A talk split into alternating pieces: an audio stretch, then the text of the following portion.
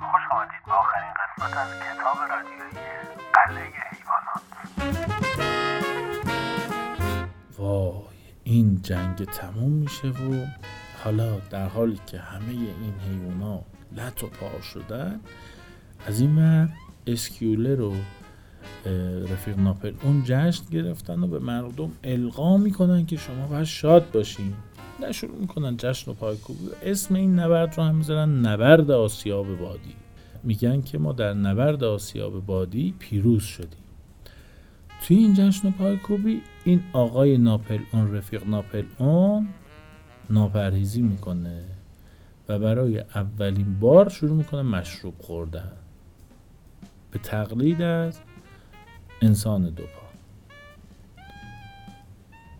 این آقا شب اول اولین بار مشروب می‌کنه اووردوز می‌کنه نمی‌دونیم چی میشه چه اتفاق براش میفته حالش بد میشه. به حال موت میفته به اسکیولر میگه که آقا من دارم میمیرم. اسکیولر شروع می‌کنه تو مزرعه را رفتن که برای رفیق ناپلئون برای رهبر ناپلئون دعا کنین و نمی‌دونم آرزوی سلامت کنین براش و کمکش کنین و این حرفا. ولی بدونین رفیق ناپلئون در حال مرگ و آخرین دستوری که داده اینه که مشروب خوردن برای حیوانات ممنوعه. این رو میگه و تو شهر جار می‌زنه و میره خونه می‌بینه ای بابا ناپل اون مثلا یه ذره آبغند و اینا بهش دادن سرحال شده. صبح میشه ناپل اون میگه عجب شبی رو گذراندیم ما. چیکار کنیم چیکار نکنیم؟ دستور میده. مزرعه پشت خونه آقای جونز رو کلش رو جو بکارن که بعدا آبجو بگیرن و زندگی کنن ایش و نوش کنن. بعد میگن که آقا مگه ممنون نبود؟ بابا تو دیشب داشتی میمردی گفتی ممنوعه چون میفته که آقا مگه قرار نبود؟ دیشب که داشت میمرد این اسکیولر اومد گفت آقا قانون آخر رفیق ناپل اون اینه که خوردن مشروب ممنوعه. چرا اینا شروع کردن؟ جو کاشتن و می‌خوان چیکار کنن؟ این حرفا یه دفعه یک صدای بومبی میاد و می‌بینن که آقای اسکیولر رفته بود رو نرده بوم. چیز بنویسه پرت شده پایین. بعد نگاه می‌کنن می‌بینن که قانون عوض کرده. که هیچ حیوانی حق ندارد در خوردن مشروب زیاده روی کند. اینا هم میگن که خیلی خب راست میگه دیگه. این قانون اینه. نمی‌فهمن قانون عوض شده. میگن راست می قانون نوشته هیچ حیوانی در خوردن مشروب زیاده روی نمی‌کند از اون به بعدم آب جو فقط برای طبقه خوکاست. جیره بندی می‌کنم به خوکا نیم لیتر و به رفیق ناپل اون چهار لیتر آبجو میدن و به بقیه اصلا آبجو نمیدن. خلاصه همه چیز تحت کنترل بوده و این حرفا یک روزی یک اتفاق جدید میفته در یکی از این جلسات یک شنبه ها این آقای ناپل اون میاد میگه که آقا تا کی می‌خواین حکومت سلطنتی داشته باشیم من فکر کنم شما اجرا کنید بیاین جمهوری داشته باشیم. شما باید جمهوری حکومت مردم بر مردم خودتون انتخاب کنید کی باید رئیستون باشه. همه میگن واو عجب کار خوبی. باریکلا میگه که جمهوری باید تشکیل بدیم و این جمهوری باید رئیس جمهور داشته باشه. این هوا شما باید انتخاب کنید که رئیس جمهورتون باشه میگن واو چه کار خوبی. چقدر خوب. حالا کی نامزد ریاست جمهوری شده که ما بهش رأی بدیم؟ بی خودم. میگن دیگه میگه هیچ کی دیگه خودمم خود آقای ناپلئون تنها نامزد انتخابات ریاست جمهوری میشه خب بهش رأی میدن و ایشون هم میشه رئیس جمهور و خیلی همه چیز به خوبی و خوشی تغییر سیستم حکومت کشور هم اتفاق میفته این وسط باکسر عزیز که خیلی تنومند بوده و خیلی کار می‌کرده اون اسب قدرتمند که در نبرد آسیاب بادی هم سمش هم زانوش آسیب دیده بوده به خروس ها میگه دوستان منو صبح یه ساعت زودتر بیدار کنین. میگن چرا؟ میگه من باید برم کار کنم. کلاور میگه بابا تو دست و پات در به داخل کجا می‌خوای بری؟ میگه آقا من دو تا شعار دارم. یک من بیشتر از همه کار می‌کنم. دو همیشه حق با رفیق ناپل اونه. خلاصه خیلی کار می‌کرده. یعنی انقدر این تجهیزات بعضی وقتا سنگ رو می‌خواستن ببرن بالا وای میستاده بدنش رو جلوی سنگ میذاشته که مثلا این بالا می‌خواد بیفته پایین به بدن باکسر گیر کنه تا بتونن گیرش بندازن. خیلی آدم تلاشگری بوده باکسر اسب تلاشگری بوده. خلاصه این میره. دوباره مثلا کار بوده به خروسا میگه منو مثلا یه ذره زودتر بیدار کنی برم کار کنم. و هی میگن بابا میمیری. خلاصه گوش نمیده و این فشاری که به خودش میاره کمخوابی و کار زیاد و آسیبی که زانو و سمش دیده بود و این حرفا باعث میشه که باکسر بیفته در بستر بیماری. چیکار کنیم چیکار نکنیم؟ زنگ بزنیم اورژانس بیاد دیگه. آقا این مریضه داره می‌بینه. یه ماشین پا میشه میاد تو مزرعه که آقای باکسر رو ببره. همه هم میگن خب الحمدلله داره می‌بره مثل اینکه خوبش کنه این حرفا. بنجامین اون اولاغ پیری که هیچ وقت صداش در نمیومد و همیشه همه رو مسخره می‌کرد و هیچ ریاکشنی نداشت و بت بت به همه ماجرا نگاه می‌کرد.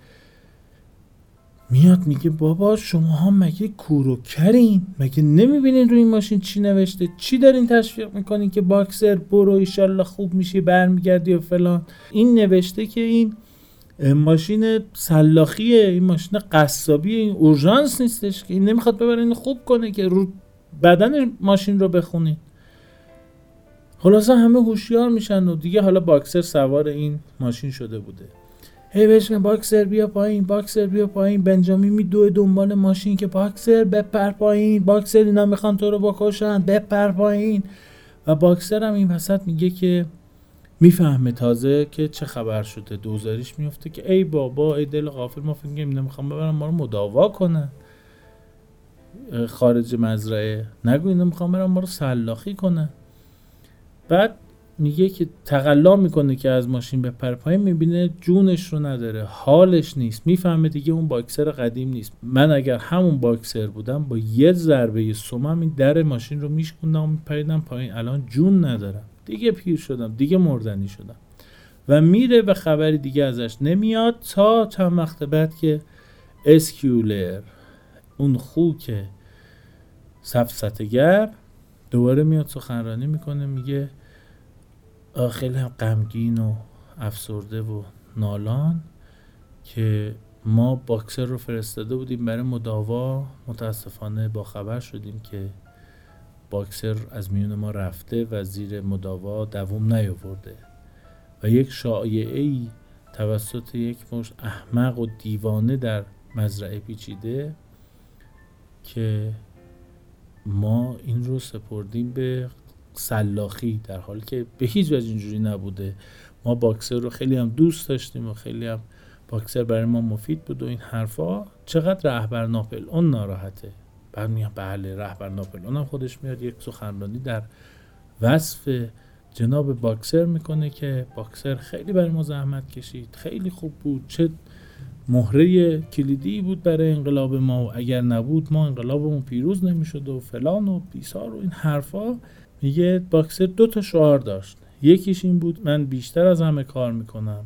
دومیش این بود که همیشه حق با رفیق ناپل اونه این شعار دومش رو آویزه گوشتون کنین باکسر. خیلی آدم خوبی بود و بالاخره مراسم برگزار می‌کنن و باکسر هم از بینشون میره.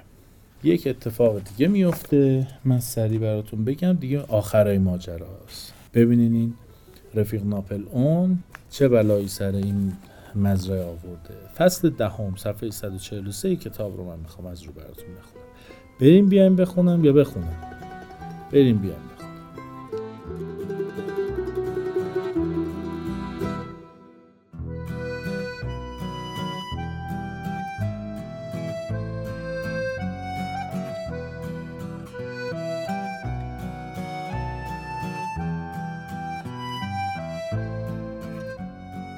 بله فصل دهم این کتاب اینجوری شروع میشه. سالها گذشت. فصول اولیه آمد و رفت و عمر کوتاه حیوانات سپری شد. زمانی رسید که دیگر کسی جز کلاور و بنجامین و موزز زاغ و چند خوک دوران قبل از انقلاب را به خاطر نداشت. موزز زاغ یک کلاقی بود که اون روز اول که اینها جمع شدن خبررسان جونز بود و وقتی که جونز رفت با جونز حرکت کرد و رفت و بعد سالها برگشت به مزرعه حیوانات و میگه الان به جز کلاور و بنجامین و موزز زاغ و چند خوک دوران قبل از انقلاب رو کسی به خاطر نداشت. موریل مرده بود. اون اسبه که قانونا رو می‌خوند. بلوبل و جسی و پینچر مرده بودن. اون سگا. جونز هم مرده بود. در یکی از بیمارستان های معتادین به الکل درگذشته بود. اسنوبال فراموش شده بود. اسنوبال همونی بود که فراریش دادن. اون رهبر اولیه. باکسر نیز جز از ذهن معدودی که او را می شناختند فراموش شده بود. باکسر اسبه که ارز کردم. کلاور مادیان پیری شده بود. مفاصلش سخت و چشمش در شرف آب آوردن بود. دو سال از سن تقاعدش میگذشت ولی در واقع تا این تاریخ هیچ حیوانی بازنشسته نشده بود. یعنی حیوانا رو بازنشسته نمیگم. تو جون داریم بر کار کن مدت ها بود که دیگر صحبت دادن گوشه ای از زمین چراگاه به حیوانات بازنشسته در بین نبود. ناپل اون خوک نر رسیده ای شده بود با 125 کیلوگرم وزن. اسکیولر چنان چاق شده بود که به زحمت چشمایش باز می‌شد. تنها بنجامین همان بود که بود و تغییری نکرده بود. اون اولاغ پیره. جز که اطراف پوزش خاکستری تر شده بود و بعد از مرگ باکسر عبوستر بود و کمتر حرف می‌زد. هرچند جمعیت به آن میزانی که روزهای اولی انتظارش می‌رفت افزایش نیافته بود ولی بر تعداد مخلوقات مزرعه اضافه شده بود. حیواناتی به دنیا آمده بودند که انقلاب برایشان حکم افسانه دوری را داشت که دهن به دهن به آنها رسیده باشد. و حیوانات دیگری خریداری شده بودند که قبل از ورودشان هرگز این داستانی به گوششان نخورده بود. مزرعه در حال حاضر علاوه بر کلوور سه اسب دیگر داشت. های خوب و قابل ملاحظه بودند. خوب کار می‌کردند و رفقای خوبی بودند ولی احمق بودند. هیچ کدام در الفا از حرف ب نرفتند. هر چیزی که راجع به انقلاب و اصول حیوانیگری به آنان گفته می‌شد میپذیرفتند. مخصوصا اگر کلاور می‌گفت چون برایش احترام مادری قائل بودند. ولی معلوم نبود که چیز زیادی از آن دستگیرشان شده باشد. خلاصه میره جلوتر رو شروع می‌کنه این وضعیت رو گفتن. و دیگه نسل انقلاب عوض شده بود و چیزی به ذهنشون نمونده بود. تا اینکه یک مدتی می‌بینن که آقا اسکیولر میاد گوسفندا رو برمیداره می‌بره مزرعه اون پشمشتا به هوای اینکه می‌خوام سرود جدید یادتون بدم.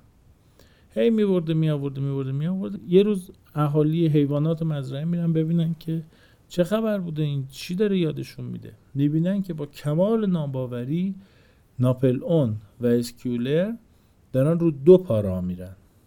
اوه مگه نبود که چهار پا خوب دو پا بد؟ بعد نگاه می‌کنن می‌بینن که گوسفندان بعضیاشون دارن رو دو پا راه میرن. حالا تعادل ندارن ولی دارن راه میرن. می‌بینن ای دل خافه این به جای اینکه به اینا سرود یاد بده راه رفتن رو دو پا یاد می‌داده.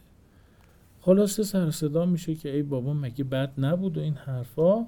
اینا میان اعتراض می‌کنن و جو درست میشه که آقا قرار نبود مگه چهار پا خوب دو پا بد باشه.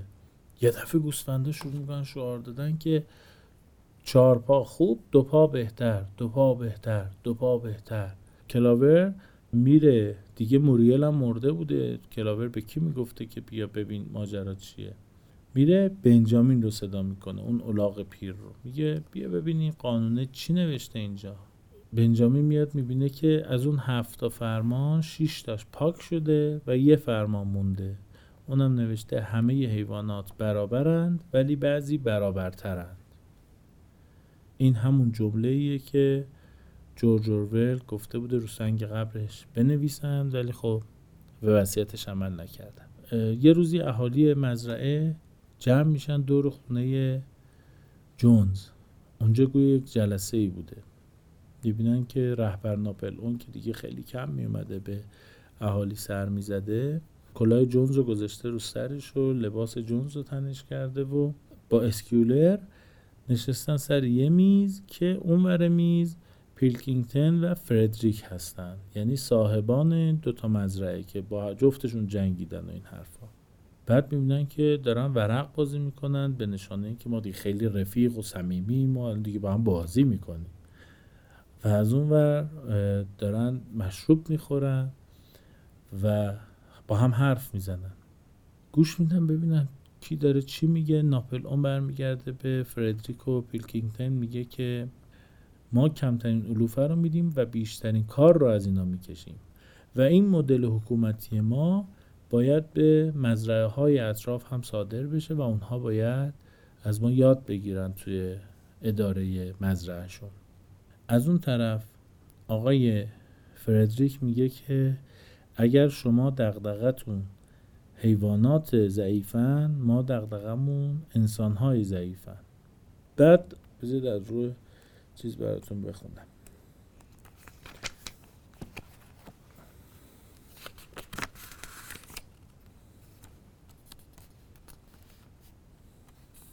در خاتمه گفت حالا از حضار تقاضا دارم بیستند و گیلاسهایشان را پر کنند. همه به خاطر ترقی و تعالی قلعه حیوانات بنوشیم. همه هورا کشیدند و پا کوبیدند.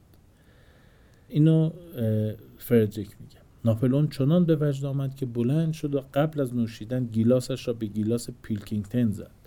وقتی صداهای هوراها فروکش کرد ناپلئون که هنوز سر پا بود اعلام کرد که وی نیز چند کلمه برای گفتن دارد. مانند تمام نوتخایش این بار نیز مختصر و مفید صحبت کرد. گفت او نیز به سهم خود از سپری شدن دوران سوء تفاهمات مسرور است.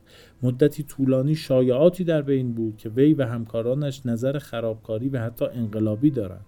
مسلم است که این شایعه از ناحیه معدودی از دشمنان خبیس که دامن زدن انقلاب را بین حیوانات سایر مزارع برای خود اعتباری فرض کرده بودند انتشار یافته است.